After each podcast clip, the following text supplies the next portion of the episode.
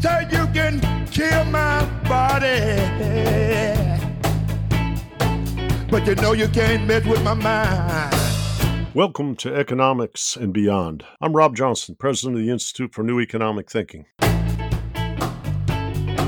Say you can kill my body. Say you can kill my body. But you know you can't mess with my mind. Say no, you can't kill my mind. You know we'll go away. Come back, come back, come back. Come back. My second time. I'm here today to explore a fascinating new use of technology. The company is called Iconic, and the CEO, Alex Thaler, and his philanthropic advisor and how do I say, entrepreneur and friend of mine, Adam Cummings, brought this to me on a phone call just to explore a couple weeks ago, and I got so enthusiastic I, I wanted to share it with our audience. So, uh, Iconic is, uh, in a nutshell, a way to efficiently connect people, owners, stockholders with the companies that they invest in across the whole spectrum of issues, making it easier to have voice, making the quality of voice better, making, how I say, it's not like an all or nothing fight. A continuous stream of communication can advise what you might call help the CEO of the companies that are owned to navigate through difficult waters. So, gentlemen, thank you for being here today. I look forward to sh- exploring with you, learning more, and sharing this with the audience and hopefully inspiring an even more accelerated rate of implementation. I know you're off to a good start. Let's start with Alex. Um, Alex, why did, where did this idea come from? What what inspired it? Why are you doing it? Well, first of all, Rob, thanks so much for uh, inviting me here. I'm excited to get into this. Um, since you opened that can of worms, worms I'm going to tell a, a, story that sort of maps out um, some of the problems in this space and, and how I got involved. So, uh, if we rewind a couple of years back to 20, late 2020, early 2021, uh, I was a, a software engineer at the time and uh, always curious about new technologies. And I decided uh, I needed to download Robinhood to see what all the fuss is about, right? I download the app, I buy some stock, and a few months later, I get a, uh, a notice, an email notice, and it's a shareholder ballot. It was my first that I had received, uh, and normally I would disregard these shareholder ballots, but um, there's something this one, Microsoft, that caught my eye. And it was a shareholder proposal uh, to try to limit the company's sale of facial recognition technology to governments. And as sort of a, a, a tech nerd, that, that caught my eye, and um, and I thought, oh, this is this is interesting. And um, you know, being slightly crazy, I only had a few shares. I decided, you know what, I'm going to pull on this thread a little bit. I want to learn a little bit more because when you get the ballot, you get a you get a one sentence um, summary of what these ballot items, and that's that's not sufficient to be able to make an informed decision. So I go down the rabbit hole and uh, I decide I'm gonna I'm gonna find some more information, and I, I click to learn more, and um, I get a taste of my first proxy statement. So for all of your viewers and listeners out there, uh, these are regulated documents that uh, companies file ahead of the annual general meeting for shareholders, and this one was about 93 pages long, and just chock full of information, and some might say corporate gobbledygook. Um, but as I started to look through, I, I noticed, well, this is, I noticed two things really. That right now, there are people and organizations in the United States and around the world that are using these shareholder voting rights to try to push companies to change, to, to have them be more in alignment with their values and their preferences. And the second thing that I discovered is that um, the current system for shareholder democracy is hopelessly broken. So 88% of people aren't voting. Uh, 91% of institutions are voting. So there's this, this big mismatch and a big inefficiency in the system. And Rob, so a very that'd be something like, with, with, let me just ask, when you say institutions, something like Vanguard or somebody who's running a state pension fund, but not individuals. Exactly. Yeah. In in the corp, you know, in this area, there's sort of a difference between retail people like you and me that might buy shares individually, and then the institutional folks uh, that might be pension funds or uh, asset managers. So they, yeah, the asset managers are voting extensively. They vote frequently, and we can get into that in a minute about how they're voting. Uh, individuals do not, and the reason for that is uh, it is very difficult, as I kind of outlined for you. There's this big knowledge gap, uh, and it's just very difficult if you own a lot of shares to actually voice your preferences and have a voice in these companies. And that that really inspired me. Everything else is basically just unfolding from that initial experience. Mm. And so you, from which Michael being caught in that swamp and trying to figure out how to influence Robinhood, you had a dream of how technology could address the challenge. Well, that's exactly right. Yeah. So I, I had the notion that um, this is tech, this is an issue that could be helped by uh, a technological solution, and we just need to make it much much easier for people to vote and to have a say and we can make the investing experience much more richer by helping them voice their values and preferences across all of these really key issues of our time, right? We're talking about climate change, reproductive justice, uh, we're talking about governance, diversity, equity, inclusion, all, all of these very, very important issues that people don't have an opportunity right now to express themselves on. Mm-hmm. Well, that, uh, so let's talk a little bit. What how does Iconic work? Take us, I say, through the plumbing.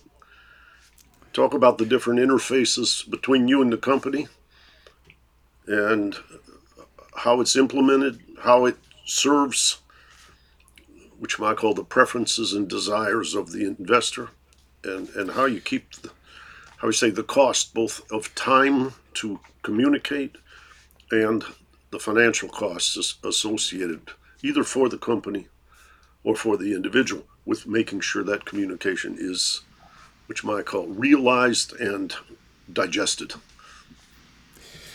Yeah, there, there's a couple different, um, I guess, use cases, and let me try to walk through sort of the easiest use case, which is just uh, an individual who owns some stock in a company. Maybe they own two two shares or uh, hundred different shares, uh, and we're able to help them uh, automatically vote their shares to match their values. And so the way that it works, they go onto our platform.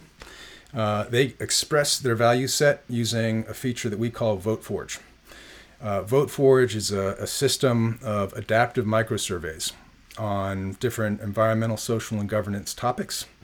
Uh, and this is uh, this is a very user-driven experience, right? The investor tells us what they feel about these issues. They don't have to do all of the surveys. Uh, after they've interacted with the system, we have created a customized voting profile for them. And so this is really the first technology to be able to do that at scale uh, and very quickly. Uh, the only remaining step after that is to start to arrange to re- automatically receive those uh, shareholder ballots, uh, what we call proxies, right?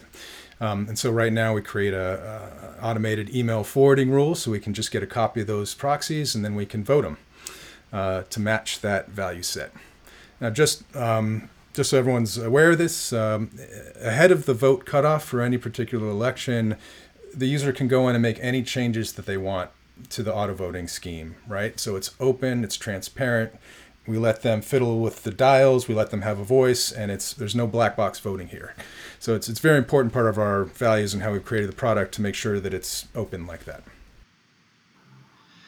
What I would imagine with what you might call the convenience and the, the shepherding that you do, that more and more people will, that number 88% is going to go, uh, how would I say, way down. 88% meaning those who don't vote, uh, if, if this is widely implemented. Do you experience resistance from companies, or are they enthusiastic because they, uh, how I say, get fed what people believe, what people desire, and uh, they don't get uh, what I'll call surprise attacked. Yeah, you know, I, I've spoken with several companies and um, and also uh, advisors to companies, and um, you know, there's a lot of different companies out there, and some are more retail facing, and some are more uh, don't face retail. So I think there's a difference of opinion there about this. Um, but there is there is a, a sort of hunger uh, for understanding who their shareholders are, um, and that connection right now is is broken. Most companies do not know who their shareholders are, and they don't really have that mechanism to understand what their values are. Um, and so a lot of com- companies do struggle with that. They have these um, ESG, environmental initiatives, social initiatives, and, and they really do want to be able to share that with their shareholders and, and they want to get the feedback back back from them. So we, we do see ourselves as helping to reforge that connection. Mm-hmm. Well, Adam, you uh, have conveyed to me a great deal of enthusiasm. You're in the pitch book, you've joined them. What inspired you? What, what is it that you see? What's the good because I always see you doing things for the good. So, what's the good in your allocation of your energy to be part of this partnership? Well, thank you, Rob. Yeah, you know, I think fundamentally, uh, this really is about voice and an agency for people in a in, in society, uh, if you will. And I think fundamentally, this speaks to um, furthering a democratic society um, you know, as owners, you know, you know, it, it's it's kind of interesting because, you know, the opportunity to become a a pub when you when a company becomes public, right? That the shareholder is part of the public, so there's the the collective um, that that are part owners, and I don't think there's ever been a time that, you know, the regulations, if you will, have really held the the public out. Um, so I see this as an opportunity and an innovation to really further um, that kind of relational engagement.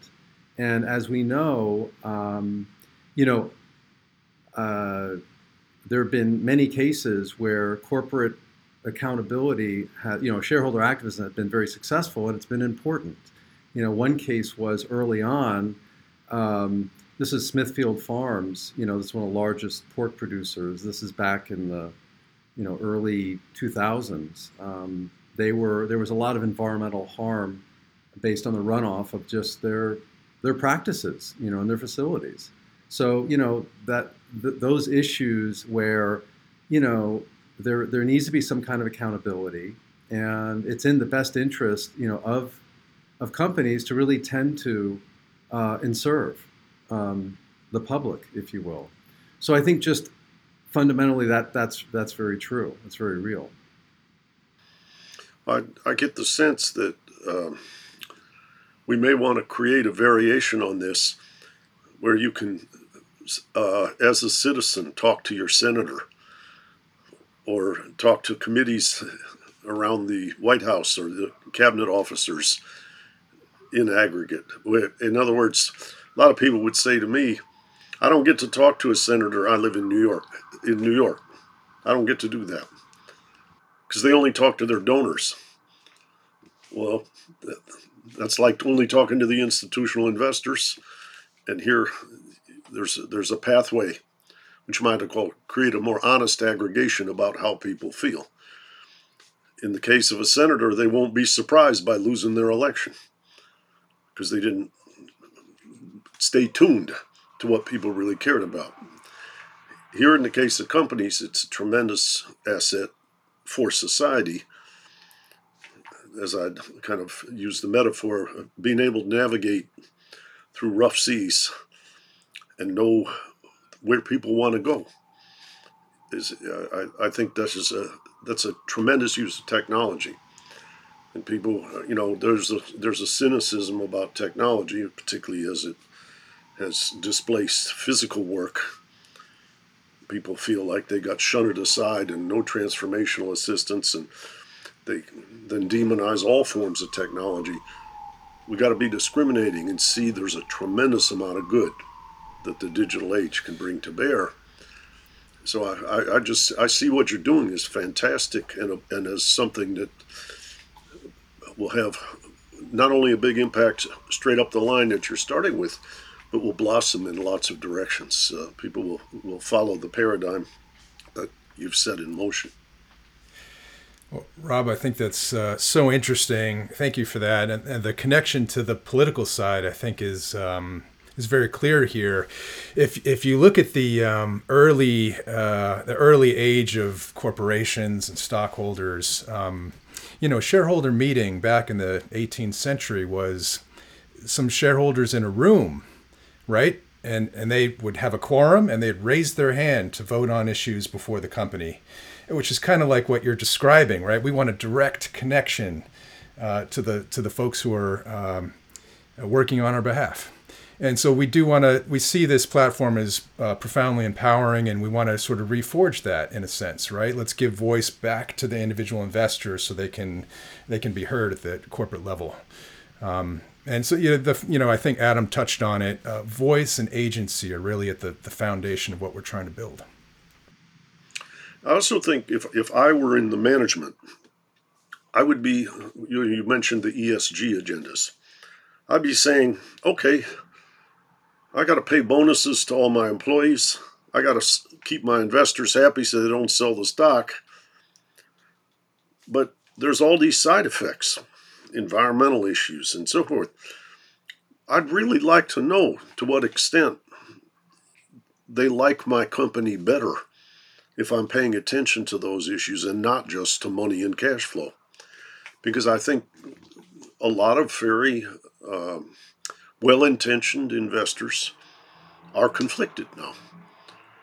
But they don't just get to demonize the management or, how do I say, sell the stock uh, because the management's misbehaving. There, there's a balance here. And what you're doing is you're you're allowing what you might call the subtlety of communication and the nuance to essentially represent what people really want. And uh, I, I know a lot of high level executives and CEOs that are really haunted right now about a, lot of issues, not just environmental, but others related to diversity and other things. And how do they how do they manage this? getting quality feedback from their owners is a gift. I think that's right. And I, um, you know, I was speaking with the uh, former CEO of a, a, company that manufactures weapons. I won't mention his name. I don't want to embarrass him here. Uh, but, you know, he, he kind of um, mentioned exactly what you're describing. The companies are situated in this fabric of society and when they act, there's these externalities, there's these effects on their neighbors. And that's just the way it is. You can't ignore that, right? They are part of the system and they just need to, but they don't have the information, the feedback to understand how their activities are influencing other people and how other people feel about that. So I think that's critically important to be able to get that information and for you know the stakeholders, people who are affected by a company's actions, to be able to communicate it back. And um, you know, it, may, it might make sense here to uh, bring up a, a, really interesting survey from Stanford on this. Um, so there's a Stanford study. It's called the Survey of Investors, Retirement Savings, and ESG, and um, and what it basically points at is that there's a large generational uh, divide in opinions about this issue. So support for ESG varies widely. It's driven by age and stage of life. And so this really puts folks in a bind, right? If you're an asset manager and you're managing on behalf of a very diverse community of investors who might include, you know, boomers and Gen Z, how do you make a decision about how to manage those assets? They're, they're in a, it's almost a no-win situation because the Gen Z folks, they almost universally would like to um, uh, pursue environmental causes and these other sort of environmental social issues. The older folks who are relying on these returns don't don't want to see that happen in general. So it's a bind, right? And and the only it's and BlackRock is experiencing it, Vanguard is experiencing it, and this is why in the last five months or so, the big asset managers have announced that they are passing through voting. They want they want to they don't want to deal with this anymore. And the only solution to this is to let the people be heard. And that's really exactly what we're doing is just pass it through and let the investors be heard. Mm. I think that's fascinating. The uh, various dilemmas that people will feel based on their stage of life. I hadn't I haven't integrated that in in my imagination to what we were talking about here, but that's that's really quite that's quite powerful. I, I guess there'd be another element I might I might throw a little imagination in. When people are involved with elder care for their parents and grandparents, and then they're stockholders in the medical or pharmaceutical industry. I wonder how they deal with the rate of return versus the prices they're paying uh, in light of the very disappointing statistics where in America the rough numbers are we pay twice per capita what the average is in the OECD, and we give the 37th best national health care below almost everyone in the OECD. And uh, America's always invigorated faith in the markets. Like, if you leave them alone, you let them innovate and be dynamic, you'll get more for lower cost. And it seems like it's going in the other direction now. So, uh, I'd be interested in seeing how those tensions manifest in the language of of what you're offering for the companies that are dealing with the yin and yang of such issues. That's really interesting. Well, Rob, I, I, really appreciate you bringing up that point, and I'm I'm reminded of the quote by Peter Drucker, right, that goes, "Culture eats strategy for breakfast," and, and I do think that yeah, I mean the reality is is that as people, um, you know, get informed, and actually once they know they have a voice and there's agency, then that'll open up being informed, and and also you know now with technology we can be connected to tremendous amounts of information and um, that's you know very accessible. So that's what's really powerful because there are you know these issues there are many organizations that are doing a lot of important deep work and research and have understanding of that.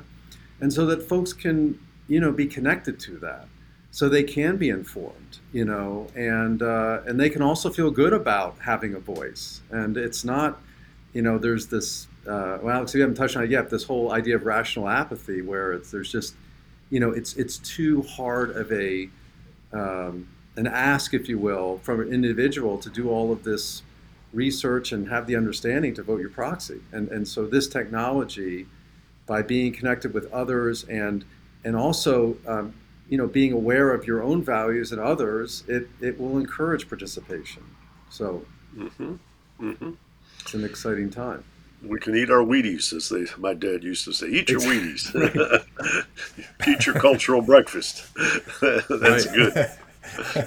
I think somebody like Dr. Mark Hyman should do an ad for you guys because uh, uh, he's always thinking about broader dimensions of health and longevity.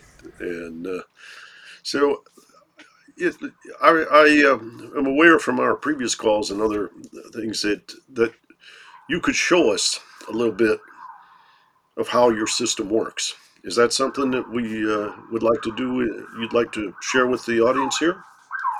All right, happy to share uh, the investor portal. This is the iconic investor portal, and um, the core of our experience that we offer is centered around a feature we call Vote Forge.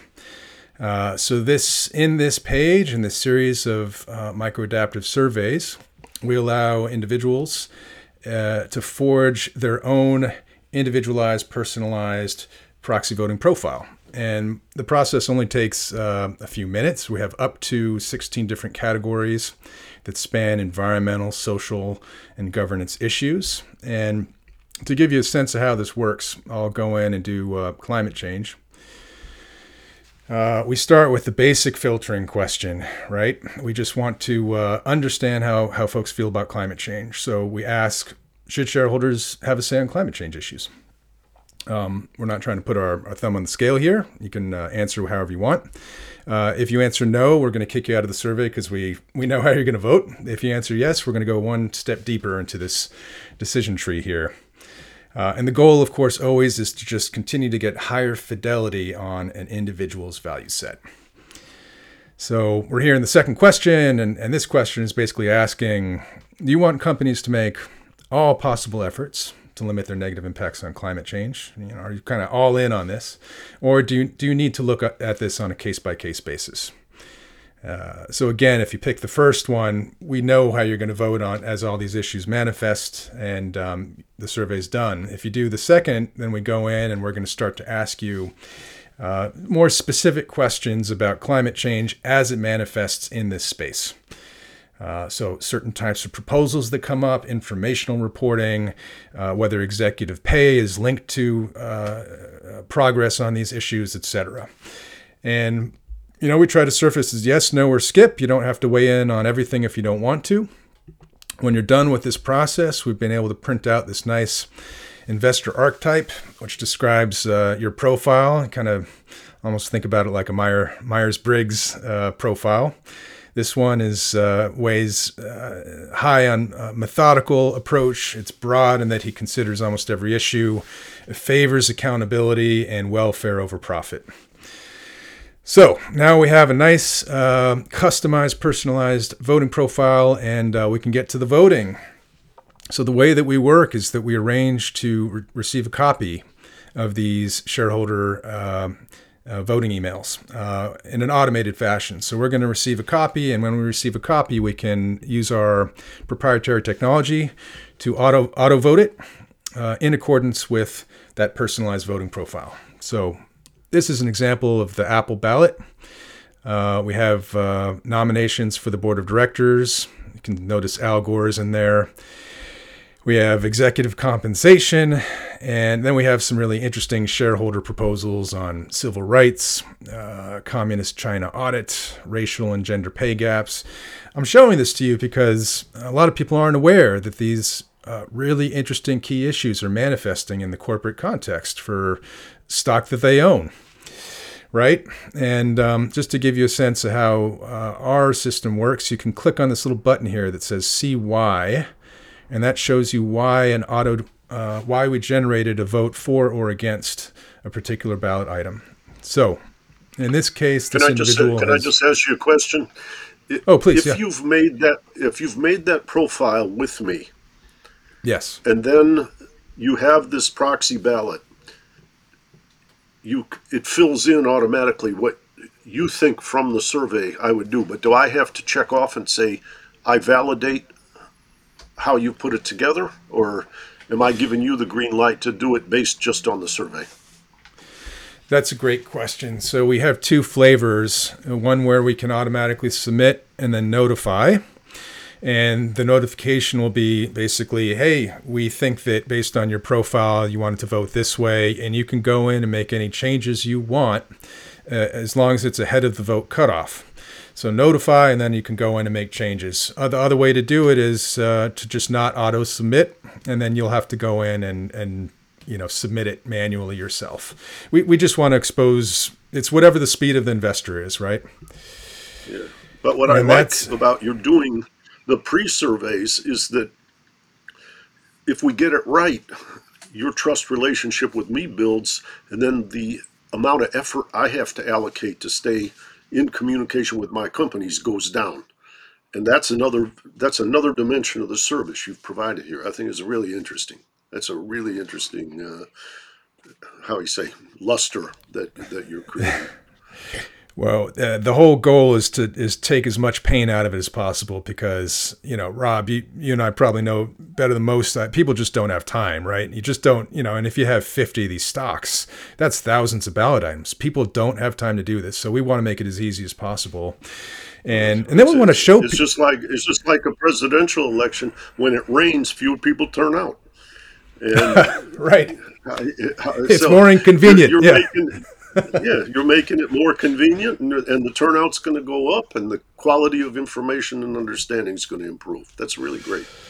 We hope so, and, and and we want to show people how they're having an impact. I'll, I'll close this demo out in a second, but I did want to show you this because this is very important. Uh, after the uh, proxy is going through the system, and, and, maybe you've overridden some votes, or it's just auto voting. Either way, uh, we can show you how you're uh, having a voice and how that voice is manifesting. We can show you that um, you had 53 votes for diversity on the board. We can show you that you had two votes for proposals on improving workplace composition and retention. We can even show you your wins that because you answered a certain survey in a, in a certain way, you've helped pass a, a proposal on it.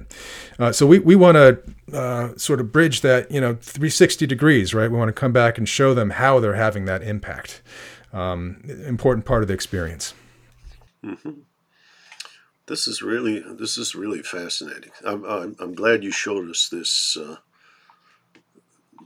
how do I say this deeper dive on what it's like to work with you and be a shareholder. Because I imagine if you if you're diversified in your portfolio and you own 40 stocks, that's a nightmare to think I got to communicate 40 times. But if you know what I care about and you can deploy it to all the proxy votes, you're really uh, you're really raising my impact through your service. That's really that's a brilliant, brilliant creation. Well, uh, yeah, I think we can do one better. I, I believe so. We're uh, we're going to do this in uh, February. Stay tuned out there for a uh, mutual fund. So now imagine you have an S and P 500 mutual fund, has 500 stocks in it. We can crack that open, and then use the same system to allow the fund managers to to hear the voice of the investors and we can do it with we can do it with any fund but that's a particular area that i think is um, gathered a lot of interest in the public sphere is hey, these asset managers have a lot of power. They've accumulated trillions of dollars of assets in these funds, and, and we really should be cracking them open and, and giving that voice back to the investors. Mm, mm, fascinating, fascinating. And I saw from I remember your your pitch book that you'd share with me that you have surveys on what I'll be uh, call um, what did you call them? ESG mandated, I think was the phrase you used. Uh, that the proportion of assets that are going to become ESG mandated is going way up and will, will be not not too distant future crossing at least half of the total assets outstanding. So this is not a little boutique operation for three tenths of a percent of the market. It's it's becoming a uh, a concern and a practice that will be, well, I would say, pervasive in the market when you get up to more than half of the outstanding stock. I, be- I believe so. The trends are pretty strong on this, and um, all of the firms have recognized this. And this is being driven by investors that want this, right? The investors and the future of investing is really has this sort of values alignment element to it, where people don't want to just invest purely for returns, right? The old kind of Milton Friedman version. They want to uh, they want their investments to match their values to some degree, right? But that degree should be up to them, uh, right? And the issues that they engage with should really be up to them. So uh, that's one challenge I think with the discussion around ESG today is that it, it tends to be kind of one flavored. And uh, you know everyone gets lumped in an ESG bucket, and so we, we do want to start pulling that apart, and so that individuals can have their their own voices heard. Mm. Yeah, I think, um, and and like I get uh, the phrase I would use is, you get to decide what externalities matter to you, and so your your total rate of return is not just the financial rate of return, and so giving voice to that other dimension uh, would only coincide with what you called the Milton Friedman model, when the company didn't do anything that you thought had potentially toxic side effects. And uh, that's that's really interesting. Uh, I I I, uh, I guess the the other thought I had was I know that you're you're not just do-gooders. You're a company, and so you're going to have owners, and people should be proud to be stockholders or investors in your group because of the positive externality you're creating for society's functioning. But what kind of market is there? Like if you were giving me just a pure revenue plan, I'm taking the other side of the ledger now. What what's the kind of scale that your service can reach so that you guys are making money and you can continue to update and evolve and so forth because you have the kind of retained earnings and cash flow? I can speak generally about uh, uh, our different revenue models. Um, so there's sort of four buckets. We serve financial advisors. So a financial advisor might have between 50 and 150 uh, uh, clients, and their job really um, has sort of evolved from pure money management towards serving their clients and on an individualized basis, right? Personalization and their ability to personalize at scale and to take into account their clients' values is that's where the future's at. And I think that's what we help provide for advisors. Uh, we also serve funds, I mentioned, and um, like I, I said before, I think funds are a bit challenged when it comes to what to do with the votes. uh, so we uh, we work with funds on a on an AUM basis. Um, that'd be one other model. We do we do have a retail model, so that just um, individuals out there. It's not live yet, but if you're just someone who uh, happens to own some stock and you want to use the service, that you can pay a, a small monthly fee. I think we're starting at the five dollars a month, uh, which will cover all the stocks that you own, and so you could participate in the service that way. Uh, and then finally, uh, there, there's one other way uh, that we make money, and uh, uh, that'd be working with mutual funds and other funds that um, have some challenges right now achieving uh, quorum. So the notion there really is that if you think the voting is bad for companies like you know Coca-Cola or or Microsoft. Uh, it's really bad for the mutual funds. They they have a hard time getting the statutory uh, requirement, you know, required votes to actually pass things they need to pass. And so uh, our technology can can help them achieve that quorum. Hmm. I was at a meeting the other day where somebody said, um, "What places like universities need to do is stop using fossil fuels." As opposed to just complaining about stock ownership of fossil fuels. Because if we keep using them, but we convince people to sell, then other people are getting a bargain for buying the fossil fuel companies. And what we got to do is change the demand for the underlying thing, and the earnings will reflect that diminished demand moving to. Uh, but I, I find all of these issues now are flowing through the financial markets. And what I sensed was it was very awkward, cumbersome, and not well informed. And now I'm seeing your technology as a way of clarifying, deepening, and how do I say, invigorating people on both sides, both the investors and the management, about what's really happening and what the real desires are and uh, I, I, just uh, this is a really big and powerful potential to make a difference. Rob, just just to build on that point, you know, if you think about again w- the way we live, and I would argue that you know we're moving towards sort of a, a knowledge economy. So, for example, when you go out for a restaurant, how many you know you you look at reviews, right? And and you don't just look at the reviews of that product or service by the professionals, you actually have customer reviews. So, in my opinion, that is the, you know, now we're living in an age where we are informed by others that we identify with, and that's meaningful. And so, that information is essentially what's going to occur when, you know, now you have 88% that aren't voting their shares. But as folks get involved, you know, that is that's material information you know, I mean, because in terms of if you're getting more information about the needs and concerns of consumers, um, that's really important in terms of governance and strategy for corporate management. Um, and so, you know, in a way, uh, the, the, dyna- the, the paradigm is shifting so that, you know, corporate managers, they, they don't really have to guess anymore they could actually get some feedback about you know what is current and then plan for that. So i think that i mean you know this is just better corporate governance. And you know now there's the term of corporate activism which is really corporations getting ahead. So they can be you know ahead of the game in terms of responding to um, what's needed and, and their own best you know management practices. When i dream of myself in years past being a hedge fund manager. I'd be inclined to subscribe so I can see your metadata about what the trends are in the population because it'll affect my portfolio in the future. So there are all kinds of different angles that the improved information uh, yeah. how would I say, has value. That's really interesting.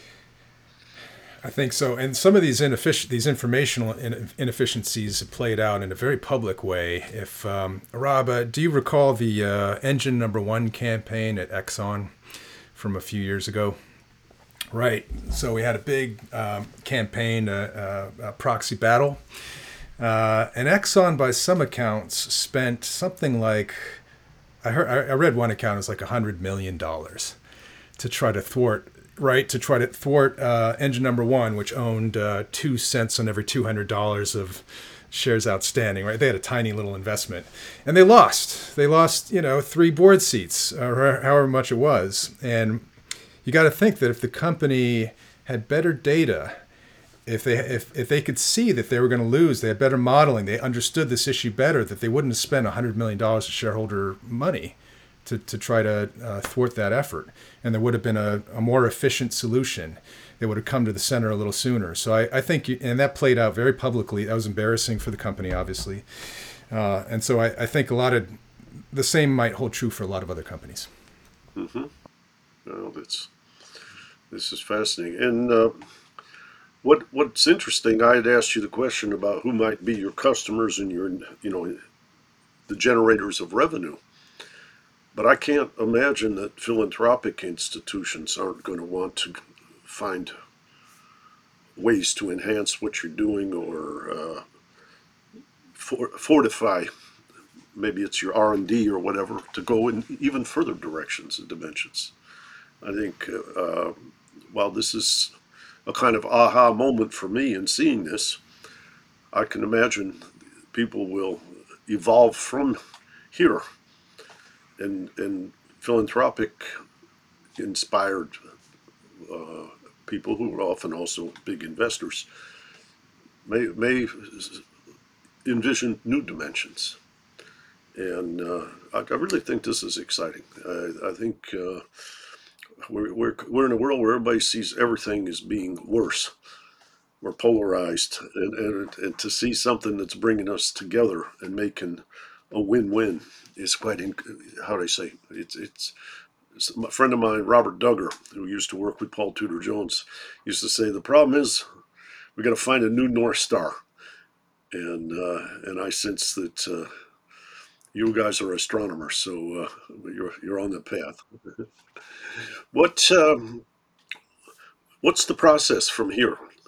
Are you meeting with groups meeting with potential customers, trying to show people what kind of value add. Uh, how, how is it launching? Yeah, that's uh, that's a good question. Well, we're a, a, classic, I guess you might say, Silicon Valley startup, uh, full steam, you know, pedal to the metal ahead, building this technology out and having lots of conversations uh, with some of the big asset managers and some platforms that uh, have significant reach for financial advisors. And then also, you mentioned some uh, uh, sort of nonprofit or more values aligned groups. Um, also having conversations with them, and they you know span the spectrum, right, in terms of what they're working on. And a lot of these groups, and I'm sure Adam might have a he has a sort of uh, specific background in that area of you know groups who have used shareholder activism in this way. Um, but uh, yeah, there's a lot of folks out there that they have specific issues that they want to make the companies aware of, and they've organized around that. And it's a, it's a strategy of their, theirs to try to accomplish change in this way. So we are working with folks who, uh, early adopters who understand that and who have tried to do this before, but it's just hard to get out the vote or it's hard to assemble the coalition. It's hard to do it. So having an enabling technology is um, hopefully very helpful to them. Yeah, I, I, mean, I would just say, you know, in in the you know shareholder activism, this is really sort of the last mile, if you will, of that. There's a lot of work and resources that go into, you know, understanding the issues and and in, into that activism, if you will. But unless you have the votes and enough of a you know a collective, if you will, of a voice, it's not going to matter much to some corporate, depending on the issue, you know. So therefore, this will certainly significantly um, create efficiency to that. You know, you know, wherever we are in the issue, what's important is that um, there's more information, and so then both sides can be, you know, uh, corporate governance, if you will, there can be more decisiveness around how to be effective because we, you know, um, this is important. Yeah. I think it'd be interesting to see how groups like rating agencies also react, uh, seeing the ramifications for what is emanating from your voter preferences and looking at the company's underlying structure. And I, am quite curious how they will uh, ingest this this threshold change of information. And there are a few scholars that I've encountered and worked with. Andre Perry, who works on issues related to racial discrimination, its impact on real estate prices and on many companies. And there's others who have made podcasts with and so forth uh, relating uh, to, to similar issues. I, I, I can see a whole lot of different pathways we're deploying the technology that you do enhances the information, but makes us all more conscious of what we're actually doing with our economy and with our world. Well, well Rob, and, and then there was a, a, really important piece that came out of the Booth uh, Business School that, and Oliver Hart was one of the authors of it. But there is it's an argument for uh, the title of it is protest versus divest, but protest really means engagement, right? And it's not it's not to step away and sell. Now, just on a even on a democratic principle, if you will, that it really is about engagement. You know, it's about voting, it's about participating. And that is going to, that principle or value is about, you know, building a deeper fabric, if you will, of society. Because when we, when we are voting or engaging, we're expressing our needs. And we all have needs. And if they're not respected or heard, then we, you know, we, we polarize, we pull away. So just fundamentally as human beings, we're relational. So that that is really ultimately it's bringing integrity to a system that was really marginal, marginalizing or oppressive. Right? So democracy is to to give that opportunity. So that's where I think that bigger picture, this is a very powerful, um, if you will, you know, application uh, where we can be more engaged and informed in society. Mm-hmm. Alex, you started this session off with talking about an experience you had that created a kind of aha moment, and then you started to build. I'm curious if, how would I say, the aha moments are a dynamic process. Are you still kind of in awe of what's unfolding? since the starting gate? Uh, okay. It's it's gonna we're gonna have to to dive into that. So I've heard the act of running described as controlled falling, and I think that's how I describe uh, this startup experience. Uh, I mean, we, we so I'm very aware we have to be extremely nimble we want to take in as much feedback as possible. We've already had a major pivot. Uh, the first version of this was um, a trading app. I mentioned I started with Robinhood. So that was my experience. So I thought, okay, let's do a, a trading app for retail. And we're going to do special voting uh, features. And, and that was the very initial implementation. And uh, what we found was that was uh, a bit challenged and that uh, it is hard to get folks to uh, to buy or, or, transfer in stock based on a campaign that's a bit challenging, right? Especially if it's a campaign on an issue they uh, care deeply about. Maybe it's climate change or something like that, and you're asking them, "Hey, buy some Exxon to have a voice at Exxon." And so we we we ended up we had to think really hard about that, and um, there was some technical breakthroughs. Uh, we were back to the drawing board, and that's how we came up with the current iteration, which is we're just going to help you vote what you got which is the easiest version, right? And let's just separate the process of building portfolios and doing all the stock picking from having a voice.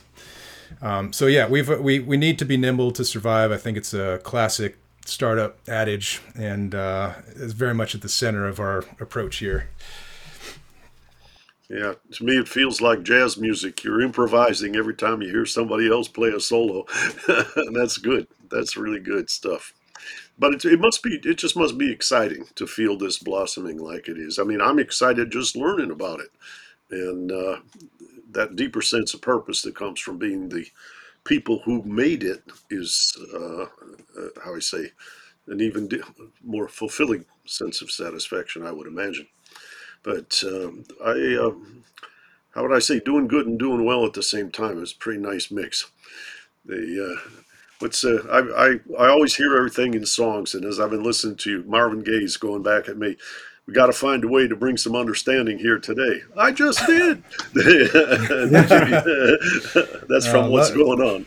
Lo- love and, me some Marvin Gaye. Yeah, yeah. Well, I, thank you so much for that. I mean, actually, I kind of live for the a little bit of validation from people like you who have thought deeply about these issues. So it's it's very helpful to get that.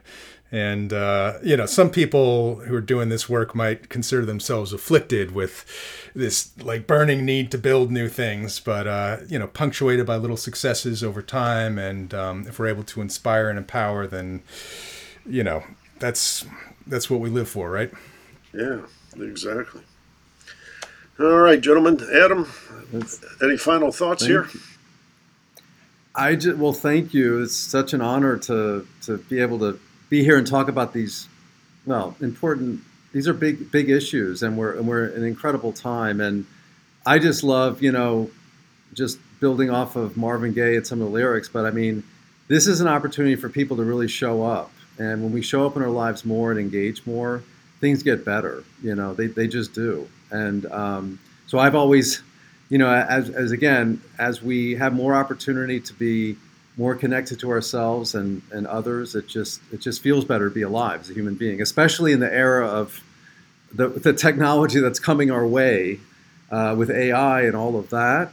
You know, at the end of the day, we still have each other, and that that no, nothing can replace that, and that's really important. And because there's a lot of uh, yeah, these are incredible times. So the more we can be connected, I think, is really um, uh, an important piece of resilience and, and important for the human spirit as well. Yes. Alex, final thoughts? Uh, do we get a Marvin Gaye outro music? I would love that. I, I got I got a couple of rabbits in my hat. Yeah.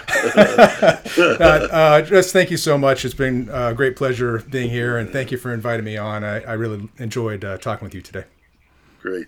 Well, the story I'll tell because I was the producer of the film Amazing Grace that Aretha Franklin uh, made a live concert in the early 1970s in Los Angeles. And with the help of digital, the fact that the three cameras and the sound were not synced was changed, and we were able to release the film.